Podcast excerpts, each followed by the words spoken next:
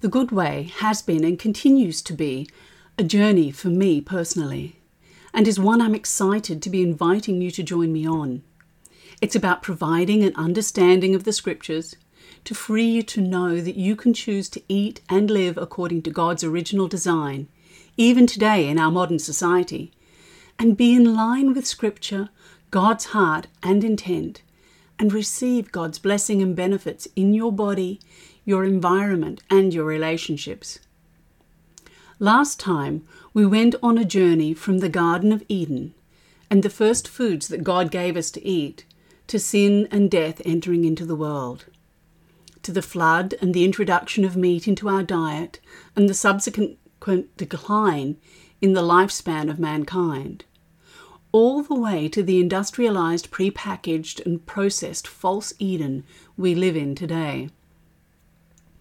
Today, we're going to start on the journey home, back toward the garden, toward the place of blessing and benefit. The good way is the journey home. Hi, I'm Jenna Jandro. I'm an integrative nutrition health coach, a master herbalist, and an essential oil specialist. There are three things I've been passionate about since I was young and studied in depth health and nutrition, the environment, and the Bible. The good way is where these three come together. In Jeremiah 6:16 it says, "This is what the Lord says: Stand at the crossroads and look. Ask for the ancient paths, where the good way is, and walk in it, and you will find rest for your souls." The good way is about rediscovering the principles and plan God laid out for our blessing and benefit, and putting that plan into action. The good way is not about all or nothing thinking. It's about making choices. It's about choosing daily, moment by moment, to walk according to God's perfect plan for us. We won't always make the right choices. We won't always choose the right path, but we can always, always choose again. 1 Corinthians 6:12 says, "All things are permissible, but not all things are profitable." Welcome to the good way. First, let me remind you that this is a journey, and a journey can start with a single step. So, what is the first step that we can take toward living in that place of blessing and benefit? In episode 2, I gave you five ways to start incorporating more first foods into your eating. They were 1. Start slowly. Don't try to do it all in one go because your body needs time to adjust. Number 2. Introduce one food at a time. One food group every two weeks, starting with green leafy vegetables, and one food within that group each day. Number three, eat produce, not products. Try to eat food in as close as its natu- to its natural form as possible. Number four, remember it's a journey and don't beat yourself up if you get off track for a moment. Number five, have fun. This last one I can't emphasize enough. You can eat the healthiest diet in the world and still be sick and miserable if you are not eating your food with a positive attitude. Stress, anxiety, anger, all those negative emotions shut down the body's ability to digest food properly. Romans 12:2 in the Passion Translation says, Stop imitating the ideals and opinions of the culture around you, but inwardly be transformed by the Holy Spirit through the total reformation of how you think. This will empower you to discern God's will as you live in a, a beautiful life, satisfying and perfect in His eyes. This is the reformation of how we think. That is the journey we are on. And the steps we take to get there are mindfulness, thankfulness, consistency, and creativity. These four steps we need to repeat daily and allow them to become our everyday practice. So let's take a look at each of these steps in more detail. Today, we'll start by looking at mindfulness. The Merriam Webster Dictionary defines mindfulness as the quality to, of or state of being mindful, which isn't very helpful on its own. But when you look at mindful, it means to bear in mind or be inclined to be aware, as in be mindful of how you use your power. Secondly, the practice of maintaining a non judgmental state of heightened or complex awareness of one's thoughts, emotions, or experiences on a moment to moment basis. Oxford Languages defines it as the quality of being conscious or aware of something or two, a mental state achieved by focusing one's awareness on the present moment while calmly acknowledging and accepting one's feelings, thoughts, and bodily sensations that's used as a therapeutic technique to reduce stress. This technique is also used in weight loss programs that focus on psychology on, or on the psychology of weight loss. I'm going to break mindfulness down into four steps based on the definitions we've just heard awake, aware, acknowledge, and accept. Don't you just love alliteration? Firstly, awake. Be conscious of what's going on around us and within us.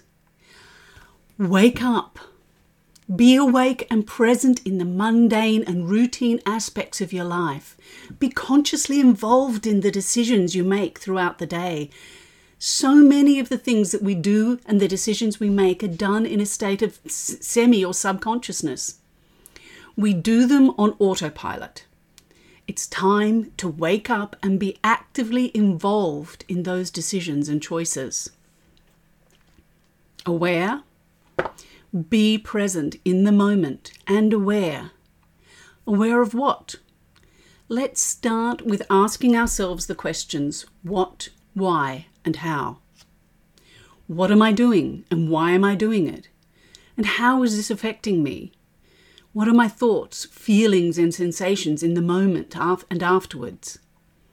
Or, what am I eating and why am I eating it? And how is it affecting me? Let's try to be honest with ourselves as we answer these questions. Really allow ourselves to be in the moment and experience what we're doing. Whether it's good, bad, or ugly, our thoughts and feelings and the sensations we're experiencing. Have you ever taken out a packet of biscuits, cookies as they call them here in the US, telling yourself you'll just have one and the next thing you know, there are only two left in the packet. Or take a tub of ice cream out of the freezer with the intention of just having a spoonful and find yourself scraping the bottom of the tub. I don't know about you, but I can be pretty good at lying to myself when it comes to the things I find myself eating at times. This is when we need to move on to the next step acknowledge. In the moment, is when we can acknowledge, without condemnation, what we are doing and how we are experiencing it. The feelings, thoughts, and sensations that we're now allowing ourselves to be aware of. This is not always an easy process. It can take time initially to get on to that place where we can actually allow ourselves to experience those thoughts and feelings because our minds are really good at putting up walls and barriers to protect us from the things that we don't want to acknowledge. But with practice, this can be an almost instantaneous process. As we learn to acknowledge without condemnation, the walls will start to come down. And that is when we can begin to accept. As the walls come down, and we can acknowledge the thoughts, feelings, and sensations we are experiencing in the moment, we can then practice acceptance, accepting that these thoughts, feelings, and sensations are our own and that they're, they're okay. We can begin to see the reason behind them, the why, and start to process them. Start to integrate them as a part of ourselves rather than isolating them behind walls and barriers that our mind and soul have built around them. This doesn't mean that we're giving ourselves permission to continue in actions or behaviors that are not beneficial to us. Rather, it frees us to consciously choose whether to engage in those behaviors or not, and know why we're doing it. And now I'm going to add one more step.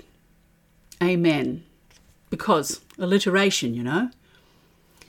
To every one of these steps, we can, as people who know and love Yahweh, God, can add an element of prayer, of awareness of the presence of God in the moment, and the power of His Holy Spirit working in us and through us.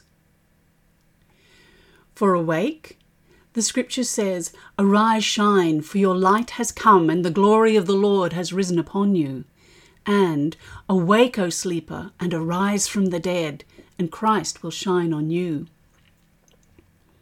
Being awake and consciously present in the moment is so important for us as believers because God dwells in the eternal now.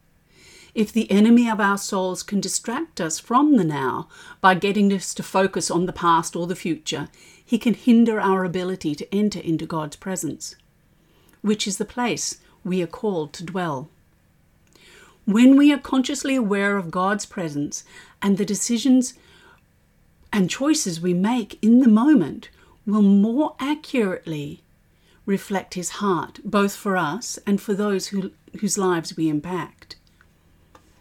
As we become more aware of His presence, moment by moment, even the mundane, ordinary things we do can be transformed into an act of creative worship to our God.